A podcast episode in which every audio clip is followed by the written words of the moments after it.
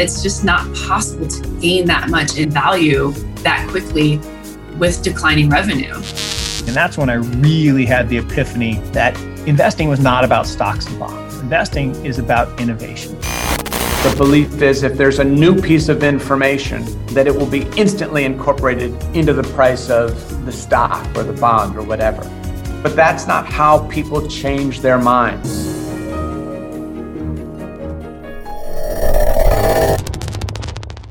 Welcome back. I'm Hayden Brain, and you're listening to Opto Sessions, where we interview the top traders and investors from around the world, uncovering their secrets to success.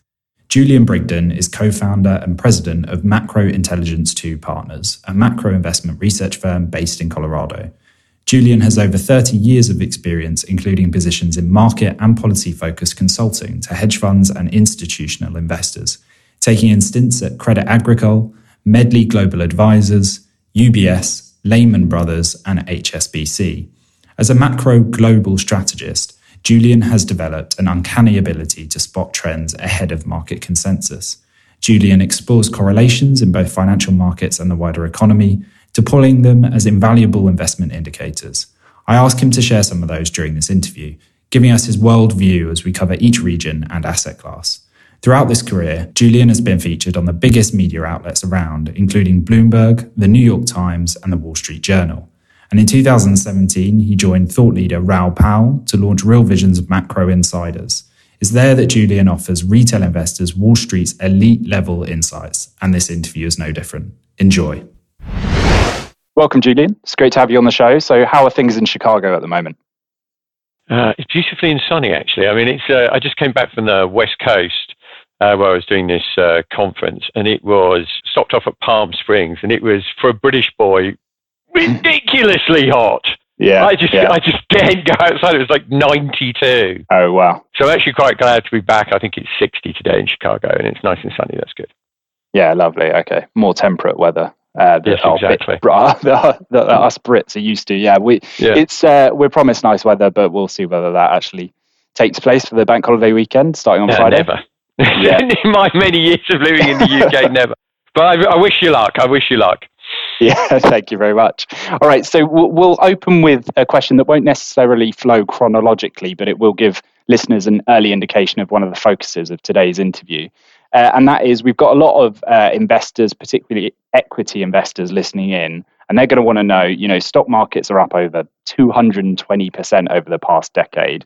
But you know we're, we're reaching a bit of an inflection point if if that inflection point hasn't already gone it seems. So can investors reasonably expect anywhere near similar performance over the next decade do you think? Um, I mean, look, it's a, it's a it's a very valid question, and I think it's a slightly convoluted answer in the sense that one of the themes that I've been uh, discussing with uh, with clients and uh, various conferences is this idea that we're on the cusp of a inordinate rotation, and I call it of biblical proportions in the sense that the last become first and the first last. Mm. And what I really mean by that is that the stocks that have done extraordinarily well over the last decade, I think will underperform in the next decade. Doesn't necessarily mean that they go down.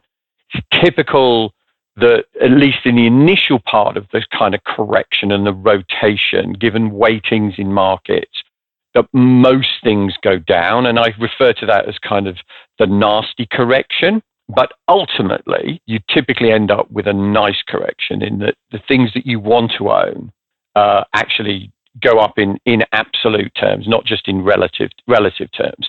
And so, you know, as I said, if I look across markets, I certainly don't think that US stocks, mega cap tech deliver anywhere close to the sort of returns that they have over the last decade, and even to be brutally honest, over the last two years. I mean, Mm. two years ago, Apple was, you know, 200 plus percent lower, right? You know, Yeah. it, or it's rallied 200 plus percent, you know, in that two year period. That I just don't see happening again. And I think the unfortunate thing is people, that's how risk is concentrated, right? If you look across particularly retail and, and, you know, here in the States, the sort of registered investor advisor portfolio, so, so your stockbroker portfolio, so to speak, that's what they've got everyone in, and and you know they're mostly concentrated in U.S. stocks where they really should be sort of 35% overseas. They're probably 85 or 95%, you know, in the US. So I think it's a very concentrated market.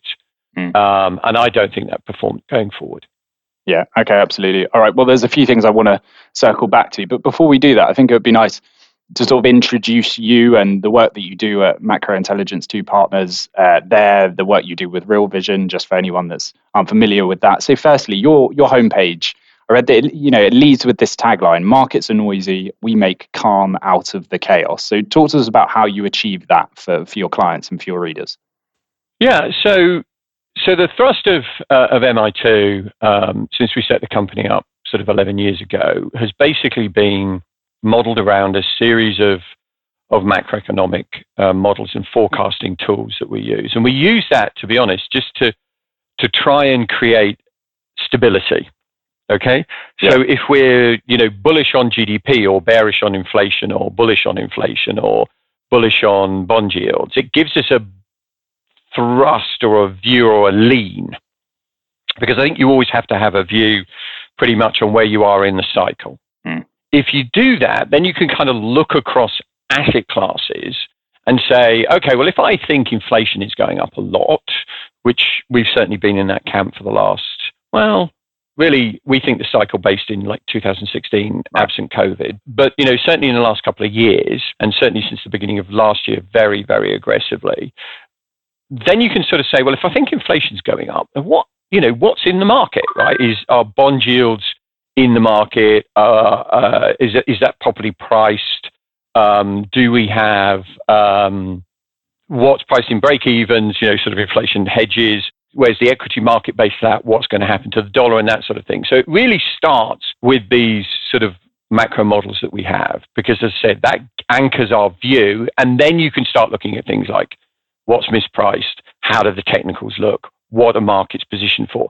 And the whole idea of the firm was essentially to try and create, as we set it up, the sort of decision making process that you get within a uh, a macro shop, a sort of either a macro hedge fund or a big real money macro shop.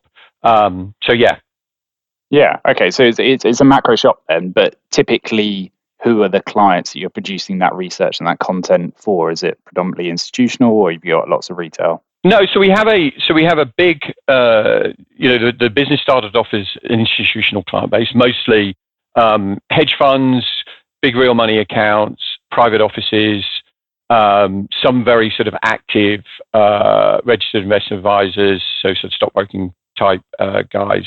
Mm. Um, and then we also have, uh, in uh, conjunction with uh, Real Vision, Raoul and I, Raoul Pal and I produce a a, a, re- a more retail orientated product uh, called Macro Insiders, and that's a joint product um, that we produce. it's you know we put clear, concrete recommendations out to people um, in terms of what they should be doing uh, in terms of their portfolios and trade ideas.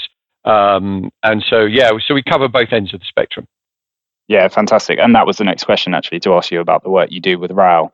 Um, so I'll include a link to both Macro Insiders and obviously MI2 uh, in the episode description, just so people can check that out. But how I, I just wondered, you know, how did that come about? Uh, do you know Raoul from from a long while back? From a from a prior life, right? Yeah, we um we uh, Raoul actually so for part of my career, I ended up working at a, a policy consultancy group hmm. called Medley Advisors, and at the time it was the sort of premier policy consultancy group uh, out there tremendously expensive product, like quarter of a million dollars a year subscription, clearly institutional. Um, and Raoul actually was a client when he was working at, uh, at, at a fund.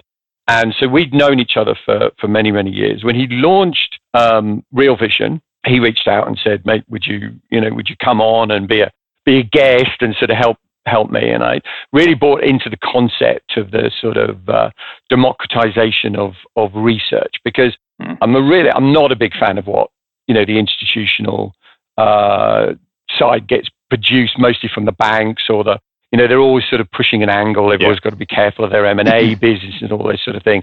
You know, it's always ironic. I mean, if you go back and look at, you know, buy recommendations on the stock market at the highs, it's almost always almost at the highest, right? You know, these guys, I just I refer to them as as glorified ambulance chasers, right? They're just basically trading momentum um, and not really adding an awful lot of value. So I really bought into the concept.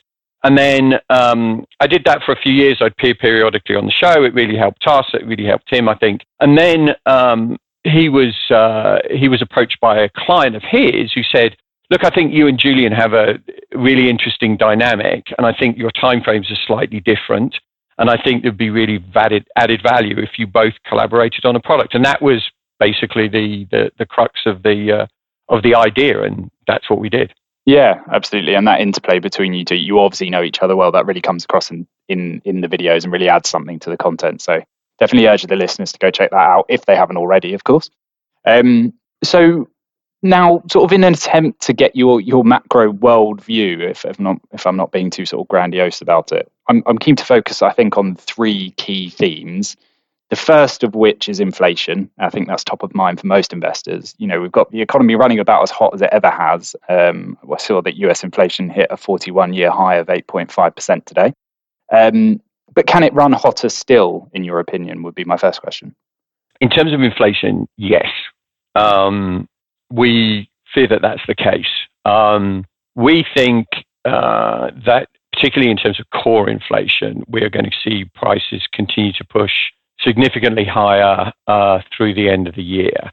Um, so if I look at uh, core CPI today, we printed 6.5. We think we're going to be basically at nine and a half or thereabouts by sort of October. Okay.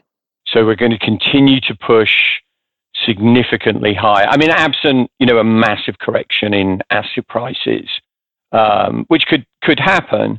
Um, and we still think that if you if you look forward into next year, we're looking into actually, I mean, uh, if I take the models at face value, an even higher price than nine and a half in terms of core CPI. You know, I think we get to ten three in March of next wow. year. Um, I mean, this is this is happening in parallel to the Fed essentially trying to tighten. I mean, they're shedding up to ninety-five billion dollars in assets a month, um, but that's from a swollen sort of nine trillion dollar balance sheet. Um, and right. you know, that, so that's their attempt to curb inflation. But since two thousand and eight, they've tried to tighten twice already and and failed. You know, will this time be any different? And and if so, why? I suppose. Um, I don't think so. I mean, I uh, I really don't think so. I think the the problem is is we have um, that they don't really, and, and I mean this honestly. You know, if I'm talking to friends of mine who are still in this policy, policy space, um, I'm flabbergasted to the degree to which they don't really understand how the balance sheet has worked. Um, I think just pure behavioral economics would tell you that it's quite inflationary for asset hmm. prices. Mm. And that's really, you know, if you if you push some of them into a corner, and I've certainly done it to one policymaker, um, you get a much clearer and more honest um, answer. But certainly when you, you talk at the staffers about how QE works and how it filters into the economy, they don't seem the direct they don't see the direct connection uh, towards uh, equity prices in particular. And I think that's highly, highly dangerous. So I think, you know, what I hear is the plan is that they're going to try and sort of essentially set and forget the balance sheet um, and just let it run off um, in the background. And, and believe it or not, and it always sort of makes me chuckle a little bit, I was told that uh, they think they can just reduce the size of the balance sheet from whatever it is now, like 36% of GDP towards 18 and 20. Um, and, and, you know, and it'll, it'll, and everything will just oh, be wow. fine. and I just, I just sort of sit there and, uh, and, uh, and think they're smoking some damn good quality uh, herbal uh, herbal uh, you know cigarettes. Um, yeah, so I think the answer is no. I don't think it can go smoothly. I think particularly when you look at the extreme rise uh, that you have seen uh, in U.S. Uh, equities. Um, and particularly certain names, right? I mean, these FANG stocks uh, are really singularly carrying uh, the market and to use the you know the old British nursery rhyme, you know, ten green bottles, you know, hanging on the wall, right? I mean, we're now down to about three or four, um, and this just looks like a very, very precarious market if you start to pull out the support. Um, I'm not so worried about interest rates. Actually, we've done some work which suggests actually that the um, price response of uh, equities to interest rates has actually now turned negative. In other words, Fed funds rise and, and equities rise. Um, and um, and the, the, the reason is very simply that they they they they don't care about the price of money. They care really about the, the quantity of money. I'm sure there's a point where you could raise it enough that you'd crush the real economy, but really it's been steadily declining um, that price sensitivity. And um, as I said, is now running negative. So, you know, this is a big problem that the Fed faces um, is how to slow an economy. And, you know, this is one of the things I've been keen to stress to people. This is not just about um, raising interest rates. This is about tightening financial conditions. That's really the key element. And that's what I think people overlook, right? You constantly hear on, you know, CNBC or whatever, you know, people going on about, oh, well, you know, there's eight hikes priced in the curve and the equity market seems to be able to take it, so we're fine. And then you just, I, I always scream at the TV at that point, but you don't bloody get it, you know, because if it's eight and you and you're still fine, then it's going to have to be nine or it's going to have to be ten, because this isn't about interest rates per se. I mean, Fed funds are just purely a signaling tool to the broader metrics in the economy, which we call financial conditions, and that's how policy is transferred into the real economy. Yeah, got it. And and and that that narrative that you just laid out there you know that is the pervasive narrative which i guess is so worrying because that's you know that's the kind of narrative being peddled on cnbc or you know these sorts of sites. I've seen it around so so often um, and it really well i guess the market almost becomes disillusioned particularly retail investors. And i've got a couple of questions on that. You know it's so misleading um, for a lot of retail investors out there. Uh, i just wanted to return to us policymakers because it does seem that not only are they not helping the situation, but they're exacerbating the situation with you know these constant sort of forms of stimulus. Uh, I read the other day direct payments to citizens helping cover uh, rising gas prices. Yeah, you know, isn't yeah. isn't that exactly the sort of policy that's going to exacerbate this this inflationary situation? Yeah, and I and I and I think that's the case. I mean, I, as I said, I just came back from this conference on the west coast, and I laid out this what if scenario. I mean, it's not necessarily my base case. I mean, I think it's an increasingly likely scenario, but it's one which will require some other steps, you know, some boxes to be ticked before we can definitively say that it's the case. But it sort of feels to me, and, and you know, people talk about the, the 70s. Well, it's not the 70s. It can't be the 70s yet. The big thing that drove inflation in the 70s was super weak dollar, and we don't have that yet. But what really people forget that before the 70s came the late 60s, and that's where inflation started to rise materially and, and broke out of a very stable long term trend that we'd been in, you know, for most of the, the very late 50s into mid 60s. And what caused that, to your point, was poorly timed fiscal stimulus, um, initially related to, um, to Johnson's Great Society, so a big pro cyclical uh, social program, for want of a, for a better term. Um, and that kicked it off in sort of 65. And then you know, it ran into sort of ongoing related spending related to the Vietnam War. And it just led to an economy operating well above trend and inflation expectations gradually becoming unanchored. Apparently, according to the Fed's own work, it only may have taken a short period as two years. And we've had two years of rising inflation expectations here in the US. So, uh, I, you know, as I look at the sort of bigger picture, I think we've got all of those conditions potentially to have an extended period of rising inflation. And, and yes, the world is disinflationary. In fact, you know, I started off the presentation I did uh, on the West Coast talking about a couple of Bank of England papers, uh, which they commissioned uh, a few years back, and they were absolutely fantastic. I'm trying to see if I can find the titles because the titles alone were just were just killer. I don't know how the hell they came up with these. Venetian's Volcker and the Value at Risk, eighth century of bond market reversals. Wow. Right? I mean, how the hell could you come up with a title? How do you get Volcker and Venetians and VAR all in the same sentence? And then the, the other one was global real rates since 1311. Renaissance roots and rapid reversals. And but the point was to go through and say, look, basically they look at price trends and inflation trends and bond markets uh, over this 700 year period, and they use the predominant uh, risk-free asset at the time. So they, they you know, use Venetian uh, bills of trade and the discount rate on those. And what's remarkable is how consistent the um, the cycle is, despite the fact that you're talking over hundreds and hundreds of hmm. years. But also, they talk about you know that essentially we've been in disinflationary, a productivity-driven disinflationary trend for like 450, 460 years. You know, you could you could go back as far as sort of uh, the agricultural revolution in in in England. You know, in the sort of uh, 1500s, right? And, and sort of talk about that. I mean, you started to enclose land uh, away from common land and how that boosted productivity. But then they talk about these periods of bond bear markets. There've been nine, um, well, nine bull markets. You can't quite say yet we're in a bear market. Nine big, materially noticeable bull markets, and those have typically been associated with rapid periods of globalization, rapid periods of technological and financial innovation. And I think we can get really cocky you know, with a relatively limited uh, history uh, of our own experiences and say, oh, this is, you know, the technological innovation we have now is just so much greater, mm. right, than, than any period in history. Really? You know, I mean, you know, the internal combustion engine, right? You know, the fast clipper ships, right? Enclosing of common land. I mean, all the, you know, all the machinery that came out of the sort of the, the cotton industry, right, that, that we had. I mean, that's more important than Salesforce.com or yeah. you know Microsoft Office. Mm. I mean, I, you know, I, I I think we tend to get very focused, myopically focused on the present day.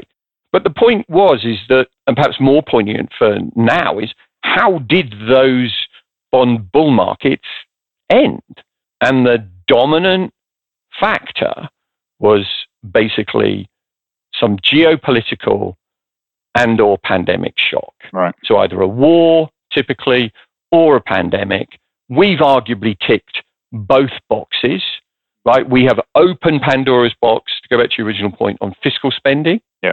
You know, are we in a new phase? And I think we need to answer like we were in the 60s, right? Are we building the foothills of what could become the inflation of the 2020s, right? Mm. We can't say for certain, right here, right now, right? Because we haven't, we don't have a weak dollar, right? You know, maybe, maybe we're going to get fiscal austerity at some point, but I don't see it. Yeah. You know, I think the risks are building that this is an extended cycle. Yeah. Okay. I mean, you know, you're, you're looking back at history there, and I think that's what a lot of retail investors in particular will try to do for cues as to what to do now, whether it's asset allocation or even, you know, portfolio management um, if if they're just managing equities. But you know, they're not going to look back at thirteen eleven, but they might look back at 2002 to 2008, for example, uh, where we also saw the dollar right. depreciating to an extent. Um, is is that a useful thing to do? Do you think? Yeah, I think that's I think that's a fine thing to do. I mean, I think that you know uh, to a large degree that's what my sort of thesis around this sort of great rotation in the equity market is about. You know, could we be on the cusp of a you know, everyone, when you say like, you know, the dollar could fall 30%, people are like, oh my God, he's calling for the end of, you know, the end of the dollar as a reserve currency. I'm like, no, right. you know, it, it's, it's fallen that degree in the past, right? Three times it's fallen more than, you know, 40%, right? Yeah.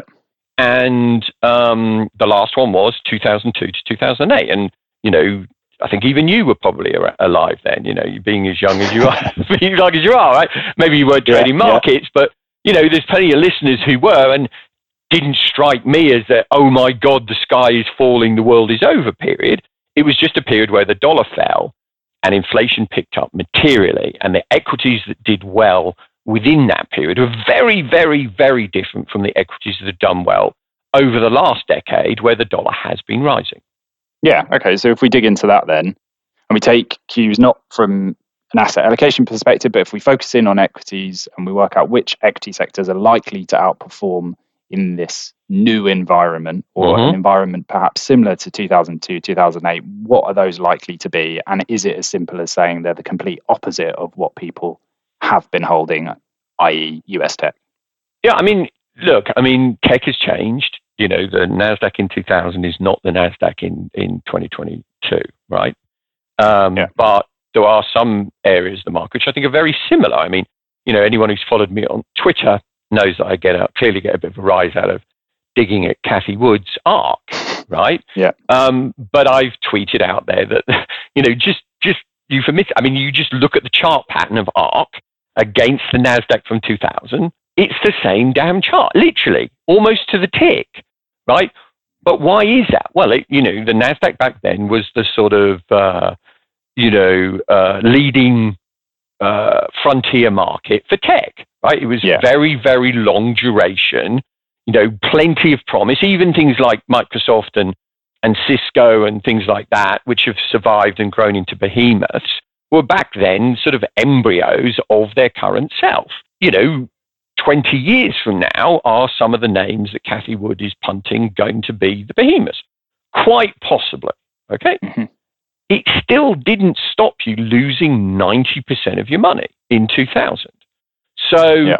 it's really, it, it's not about, I mean, just bear this in mind. To create a bubble, okay, outside really the sort of tulip bubble, which I've struggled with to come up with a narrative around it that really makes a ton of sense, most bubbles are a function of an amazing narrative. But you don't usually create a bubble in an asset where the narrative isn't utterly compelling, right? I mean, the dot com bubble has proved to be utterly transformative, right?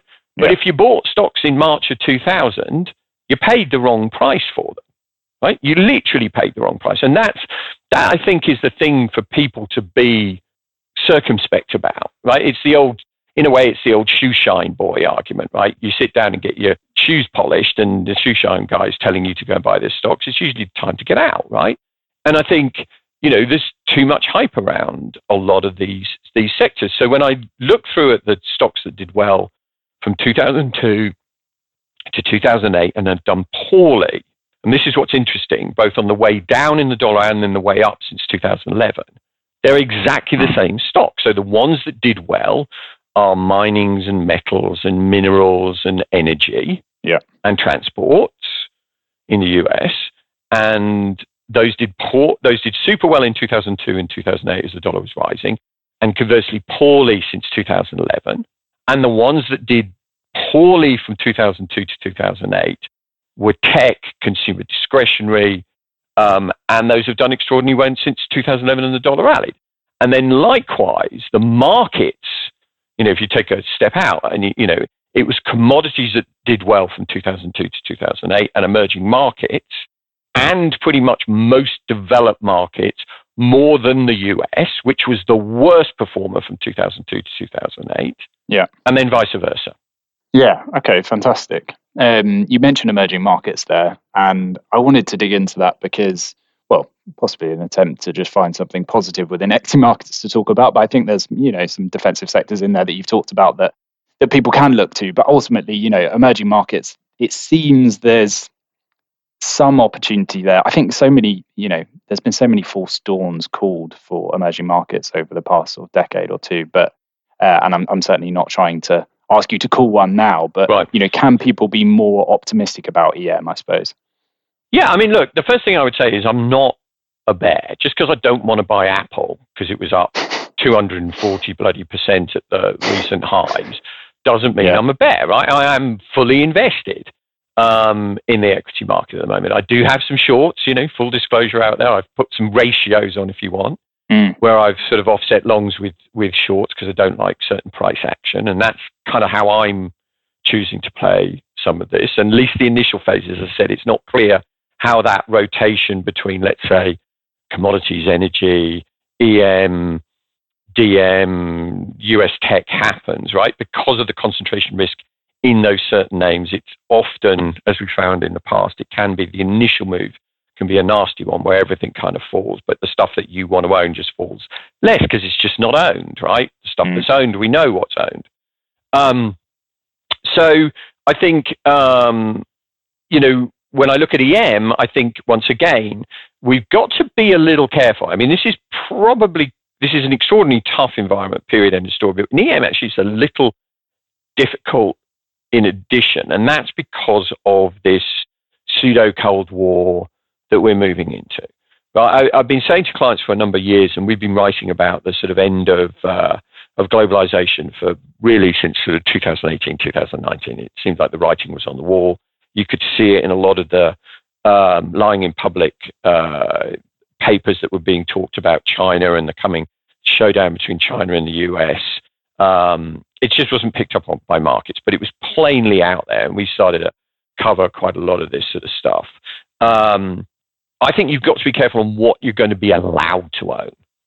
Okay, so in other words, I want to buy emerging markets, and thankfully we have ETFs that enable you to do this, right? Uh, yeah. Where the uh, where you're taking single country exposure, not just that broad amorphous, you know, tick that box. Do you want to have EM exposure? Right? Because that's yeah, got a lot yeah. of China in, right? So a lot of mm. China in, and I'm not sure that I really want to be in China. I mean, I like the stuff that we've been pushing to our clients most recently has been Brazil, uh, Mexico, South Africa, and Chile. Those are the, the four that we that we really really quite like. I think the currencies look great. I think the equity market looks good.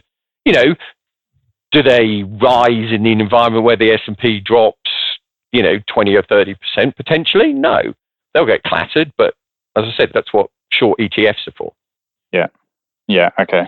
Uh, well, to dig into one of those, um, you know, I heard your investment case for Chile. I think it was in a Real Vision video that I watched prior to the call, and I found that interesting. Um, so feel free to dig into that one or any others of the, of the ones that you mentioned there. But talk to us about, you know, the, the tailwinds. No, I mean, I, for, I think, I think, look, I think we are in a. Um, I still think we're, you know, the risks are rising to the economy, but I don't see them prescient just yet.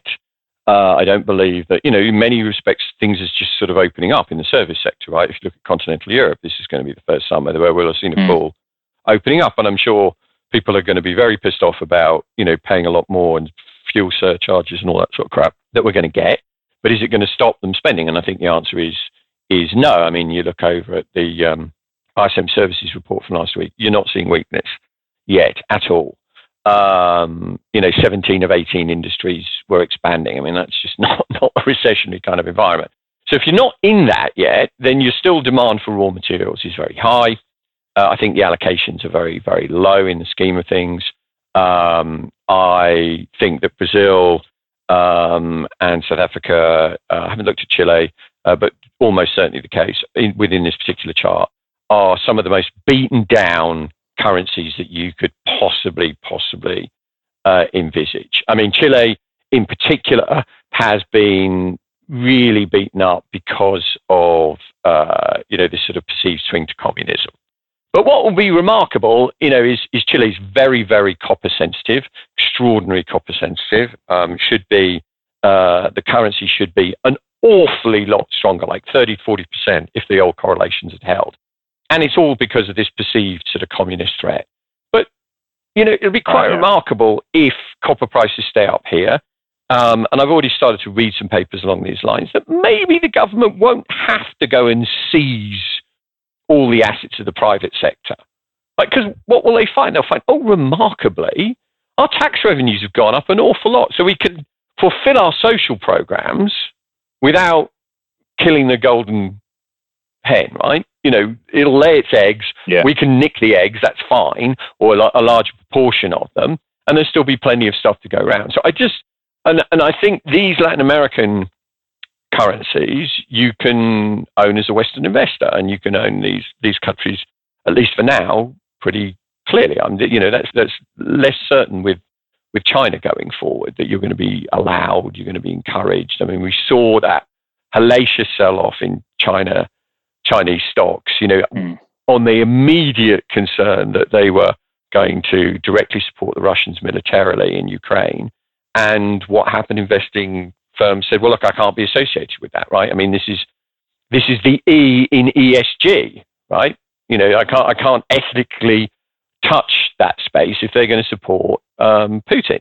So, you know, I think this is uh, you have to be circumspect. But I do like these Latin American um, markets on a relative basis. I really, really do. And I, you know, I've tweeted out, you know, if you look at, say, something like, uh, which is, you know, you could use Brazil or, or Mexico to some extent in there, or Chile.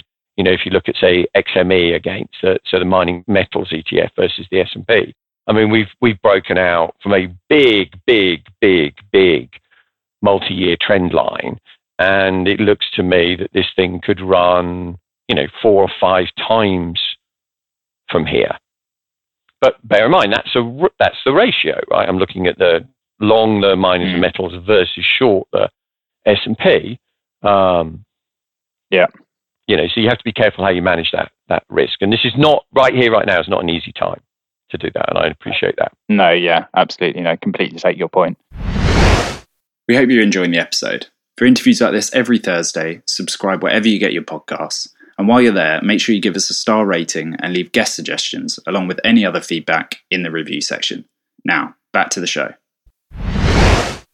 We've mentioned recession a couple of times and, and I think we've covered it, but it, it would be good to sort of look at it head on and really sort of dig into it just to just to finish the episode. Um, and you know, I'm talking to you as salaries are rapidly increasing, inflation, as we've already talked about, is raging, which unfortunately means people's fundamental sort of purchasing power, I suppose, has dropped uh, due to the ongoing depreciation of, of fiat currencies. Um, we talked about the yep. US. So, where does that leave us regarding recession? Like, how protracted do you think that could be? Okay. So, I generally don't like to use you know, I like to use sort of slow down as really rather than a recession because you can get yeah. bouts of weak economic activity that don't necessarily fit the full definition of, you know, two consecutive quarters of negative GDP growth. Yeah. Um, so when you look at that, there's been sort of five expansions uh, of, if you look, take the US, where we've got perhaps better data than most. Mm-hmm. Um, there have been five expansions since 2000 where you've gone from below 50 on the ISM manufacturing to, to above, and then back below. So that's your sort of expansionary period, right? If you're growing above, if ISM's above, ISM manufacturing is above 50 or services, then you're pretty much growing. If, if you're below, then you're contracting. Mm-hmm. So we are 20 odd months into that. Um, you know, so, and most of them have been 36 months in length. So at this point, it's a logical discussion to be having. You know, yeah. could we have a recession? right? I mean, this yeah. is why I'm like, you know, all these guys say, oh, the yield curve is inverting, right? Well, you know, it's it typically leads six to 24 months. I'm like, well, the natural cycle's only three years. So if, by definition, once you're a year into this, you could be looking for a recession. If if those are your metrics, you know, six to 24 months, 24 months. I mean, that's that's lunacy. It tells me absolutely nothing, right? I yeah. mean, I you know, um, here's the other thing governments or policy, policy central bankers need these economies to slow down, particularly in the US. Yeah. Right? I mean, the last GDP print we had was 5.5% year on year GDP. I think we're probably going to, but if I look at year on year, I mean, it's always you get inventory shifts and whatever, but I think the underlying financial conditions suggest that we're, we're commensurate with about 4.5. Um, we think that Americans actually do have still slightly positive income growth. And the, the reason for that is uh, positive real income growth. After, right. you know, in other words, adjusted for inflation. And the reason for that is everyone looks at average hourly earnings, and um, average hourly earnings are not what you earn. You actually earn what you get paid an hour multiplied by the number of hours that you work, multiplied by the number of people that are working. Yeah. When you do that, you're actually you have wage growth in aggregate across the economy at somewhere between 10 and 11 percent. So yeah, you know, at eight and a half, we're getting CPI, we're getting damn close to making that negative, but it isn't negative yet. Plus, banks are literally falling all over themselves to lend money. Yeah. So even if the consumer gets squeezed, he can still fall back, and we know Americans love doing this on credit. Mm-hmm. And if you look at the lending numbers, the recent credit numbers, they're all up. Credit surveys are all up. You know, so look, are the risks rising? Sure. And some sectors of the economy are going to slow, but that's what you tighten policy for, right? Yeah. I mean, I think people forget. I mean, trend growth is two, two and a half. We're already above trend, and we're growing, I would argue, at probably double that. Yeah. four to five. So yeah, housing has to slow, right? You know, um, consumer durables, big ticket items should slow, right? But I'm actually concerned that some of this is just going to go straight into the service sector because we were naturally, we'd already consumed, we'd already bought every bloody iPad and iPhone and Peloton and, you know, God knows yeah. what else we needed over the last two years. So we were going to go out and travel. Yeah. Right? I mean, the big test for me would be, you know, how many people, say in the UK, are listening to this, are going to cancel their summer holidays? Mm, yeah. And I bet the answer is not many. No, I don't think so. Right? They might write that check for the surcharge, right? But for the fuel surcharge, yeah, yeah. A bit pissed off about it, but they're still going. Yeah, yeah, I think so. So I don't see the recession just yet. Is the is the point? I really don't. Yeah, and it, but you started that that that answer by talking about you know the definition, how people define a recession. Is it's interesting, I suppose, to me that you've got the National Bureau of Economic Research logging the COVID 19 recession in inverted commas as, as a two month downturn. So that's the shortest in US history. But then obviously, the, the, that traditional definition of a recession is is in quarters rather than months. So just again, kind of returning to that, um, you know, returning to how retail investors are supposed to understand this situation and then base financial decisions off the back of it. it it's incredibly misleading, and I, I don't understand how they can equate the current situation, the current data that we're getting, with just a two month downturn because of COVID 19. I, I, just wanted to get your thoughts on that, really. No, I mean, I think, look, I mean, they have their, their strict definition, and, you know, that's what you, you did. You had, you know, you technically had a, a technical recession, two quarters of, you know, back to back negative expansion in in um, in Q1 and Q2 of uh, 2020. Um, but since then, the thing is, is is exploded, right? I mean, we learned to, and I think, look, uh, this goes back to the fundamental problem. I, I think that certainly on this side of the pond, and to some extent in the UK, you know, policymakers overreacted. Right? I mean, you know, hindsight is always 2020, and I wouldn't have said I'd have reacted any differently. But you know, uh, uh, you've got, and I do know this in sort of policy friends who talk to these guys, you know, if you're a Fed official and you've been asking for years, please, please, please, can you do some fiscal? Right? Just, you know, help us out a bit so we don't have to do negative interest rates, which you're not really sure even work.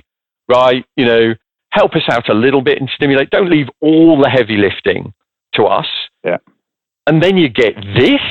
I mean, Trump spent a trillion dollars on his giveaways. Yeah. Right?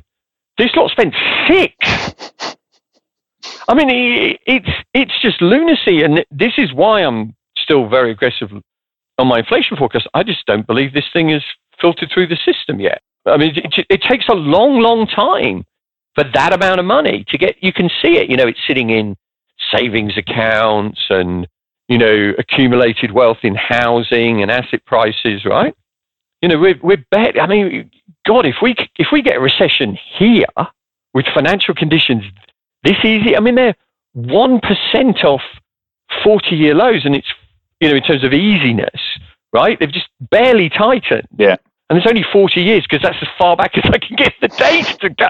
Right? Yeah. I mean, it, this is this to me is is a market which is still, you know, delusional. And if I had to just give some advice to to people, look, I think, you know, the thing that really matters to me is, as I said, it's not so much the interest rates per se, it's the amount of liquidity in the system. It's, it's, that, it's those central bank balance sheets. So when those central bank balance sheets and the Fed's starting, right? Mm-hmm. And the Bank of England is going to start, you know, when those when those guys start to shrink and the ECB is going to stop QE, when those guys stop putting money into the system, right? As soon as they turn the tap off, then if GDP is growing, if you think of the amount of money in the system as being, you know, gets divided between asset prices and the money that you need to generate that degree of GDP, right? Yeah.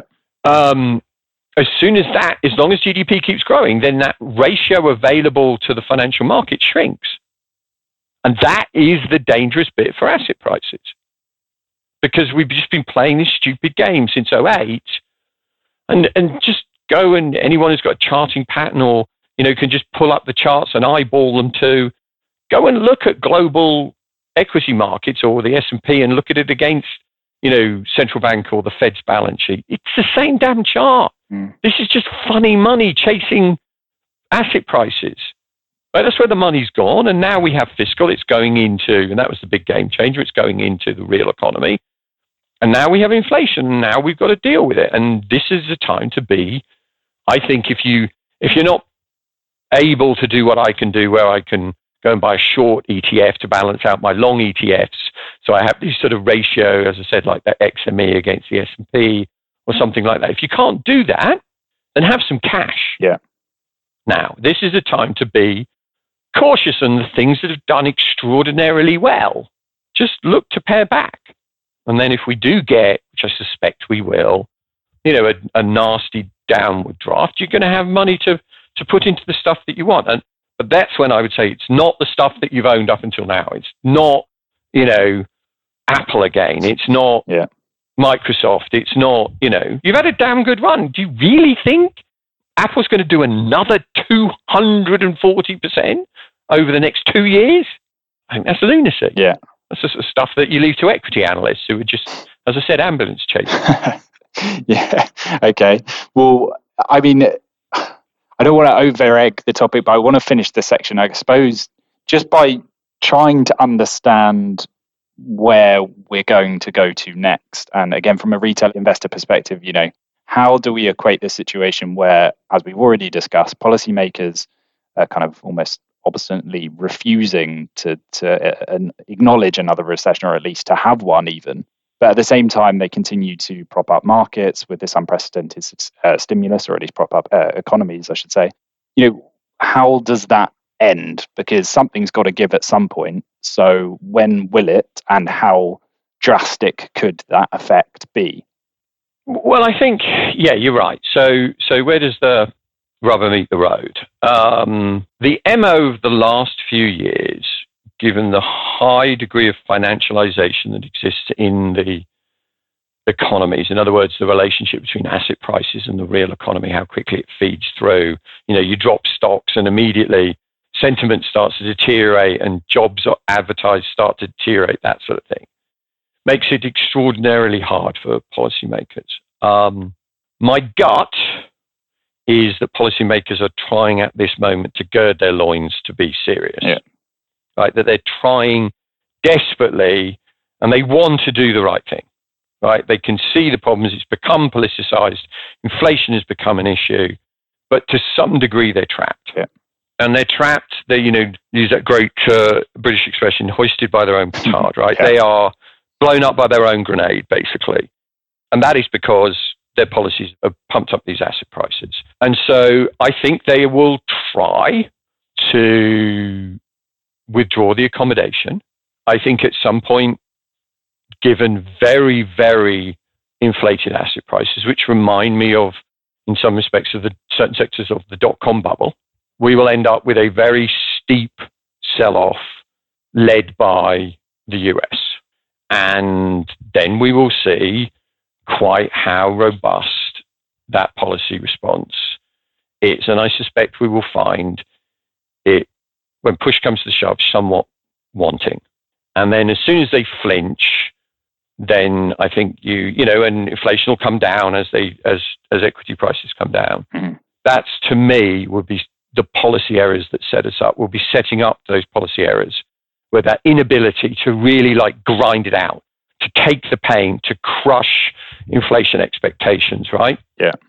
Well, and with that, you know, and to say to, to politicians, no more money spent, right? Don't spend any more money. We've got to take this one, right? We've got to take this. We've got to take this pain, right? I, I don't think, you know, there's a willingness to do that. And that's when, to me, we'll probably start the next wave uh, of the inflation push, you know. Um, and that's setting us up, I think, for the what could become, as I said, the 1970s. We're not there yet, but um, yeah, I mean, that's where I think the dollar will go here in the US. I think a lot of stuff will happen. But I think you can do extraordinarily well. You just got to be positioned in the right things. And as I said, it's not the things that you have you have owned thus far, which means huge opportunity. Mm. When you think, I mean, you know, you go and look at the relative performance of things like XME, you know, so mining and metal and, and XLE, the energy ETF, Yep. since 2011, they're still down in absolute terms um, when the you know from when the dollar based in 2011 versus tech, which is up, you know, was up I think at the high 640 percent. I mean, that that relative rotation could be just bloody enormous. Yeah. Yeah.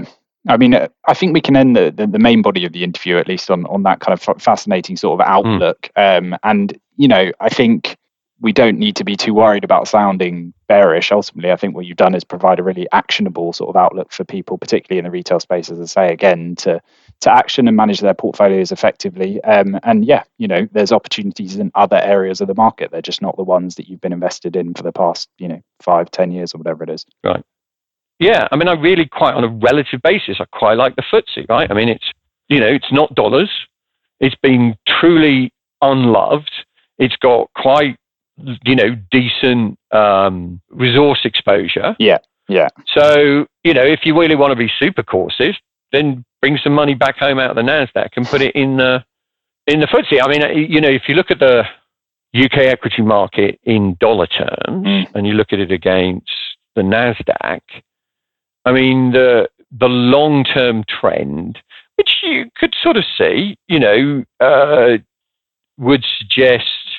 Let's be super. Let's say since 2014, that ratio between the two has gone from 0.3 to to at one point it was 1.7. Mm. Right. Most of the move occurred, or a large proportion of that move occurred from COVID. So heading into COVID, it was 0.9 and it went to 1.7. So it basically doubled. And it, we know which way that went. It all went to the NASDAQ, right? Yeah. So, you know, if that ratio goes back, and I'm very conservative, and I say that ratio goes back to one, which is sort of where the trend line would suggest, then you've got like a 40% relative move to happen, right? Mm. 30, 30 to 40% move. And I suspect, you know, the FTSE will probably stay here and it'll be the NASDAQ that'll take both the pain. But it, the longer term trend, really, pre 2014, which is the next big leg of the dollar up move, which suggests actually the ratio should be 0.4. Mm. Right? So, I mean, these, these relative movements, it's, it's these, I think, the opportunities are huge. Yeah, no, absolutely. And and really interesting about the FTSE because I don't hear too many people talking about that as well. Um, so thank you for that, and thank you for the outlook that you've given us. Now I want to focus with our quick fire question round. So this is Mhm. you know a more generic list of questions that we ask all of our guests, just a light-hearted way to end the episode. And feel free to answer in as little as one sentence or even one word if you like. The first one: What is the most frequent mistake you think investors make? Not being invested. Yeah. Not being Good. invested. Yeah, completely agree. Sitting on too much cash. Yeah. Yeah, too much cash. Yeah, absolutely. And question two then is is where you go for investment or economic insights. You know, do you read any specific publishers, for example? Um, I like to read. I like to get a tone of things from the financial papers. I think some very good ones. You know, Wall Street Journal, um, FT, uh, Barron's is a good publication over here. Just get a sense of what kind of people are looking at and thinking. I mean, they are reporters, so they're they're reporting. They're not writing their own kind of uh, research. Um, and then uh, you know, to be honest, my, my own stuff. I go, I go and look at charts. I go and look at charts a lot, whether economic charts or, you know, stock charts or bond charts. Yeah, perfect. Okay, question three. What is the most memorable moment from your career to date? Uh, this is a tricky question, um, but if is there one that you know sticks in the mind uh, the most? Yes, yes. So I was a young whippersnapper and I was 21 Mhm. and I uh, was running a precious metal options book uh, for Credit Suisse in Zurich Mhm. in silver. And uh, my boss didn't really understand how to run an options book. I was a young kid, but I'd been talking to people who did understood this better outside the firm, and I was very worried by this uh, upside exposure that we had, um, which some clients might understand as negative gamma if the silver price spiked. And I was standing in the shower one morning, listening to the BBC World Service, and this is before you had tickers and before you had everything else Mm. and uh, silver hit a I don't know what it was, a 20 year high on, on the New York exchanges, on the COMEX exchange overnight. And I just was in the shower and sort of jumped out and ran to the office. And uh, we, were, we were down an inordinately large amount of wow. money. So, uh, yes, yes, that was, that was one that particularly sticks in my mind. Yeah. I mean, it won't surprise you to hear that the, that question does usually uh, result in relatively negative answers. It does tend to be the losses that stick in the mind most. Um, yeah. yeah. Okay. Fascinating. Well, uh, our penultimate question then is uh, again, just looking back at your career to date, I suppose, what's a top tip for your younger self? So if you go back in time, would you give yourself one bit of advice? Aside from being, you know, and I'm not always the great practitioner of this because I'm a macro guy, not an equity guy, is apart from being sort of invested, mm. um, is uh, just be a student of history. I mean, I really, really read a lot about history, right? I mean, mm. if I, I, quoted those two papers at the beginning from the Bank of England, they're like three pages long, three or four pages long. Mm. Okay, read them, think, and come to your own conclusions. Mm. You know, because it's never ever totally different than the past, right? I mean, you know, we all thought the war was un- inconceivable, right, in the in the 21st century. Yeah. Right. And now look at us. Yeah. It, none of this stuff is inconceivable. We've been here myriad of times before. Myriad of times before. Um, and uh, you know, I really, really think you know to get some perspective. History is a great thing to frame the world is, particularly at times like this, which I think are truly generational inflection points. Yeah. Which is why I think the opportunity is so huge. Yeah, absolutely. No, really solid advice.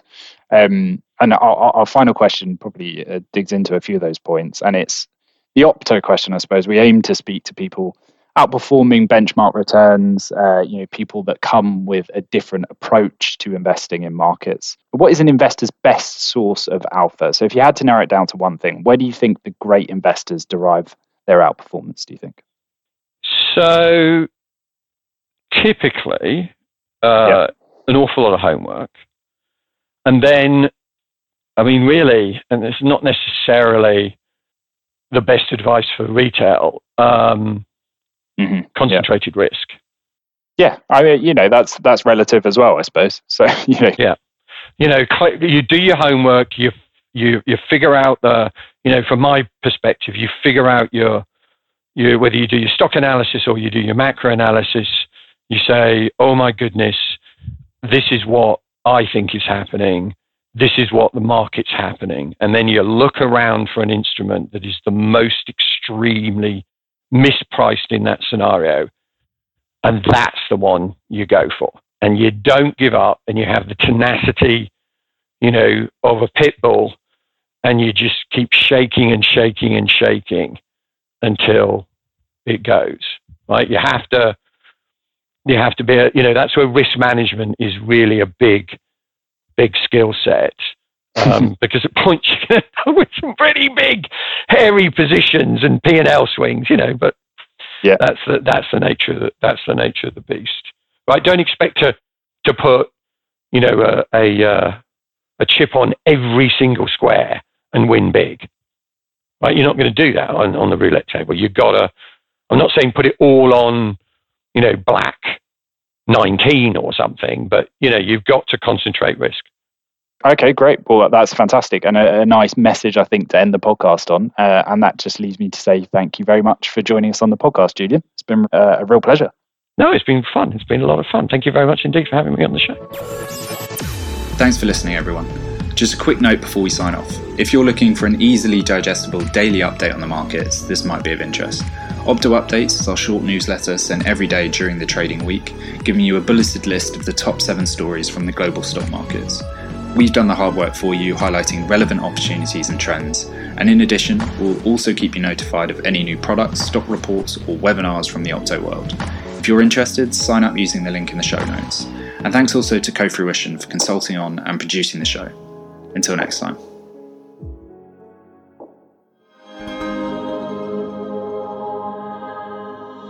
Cofruition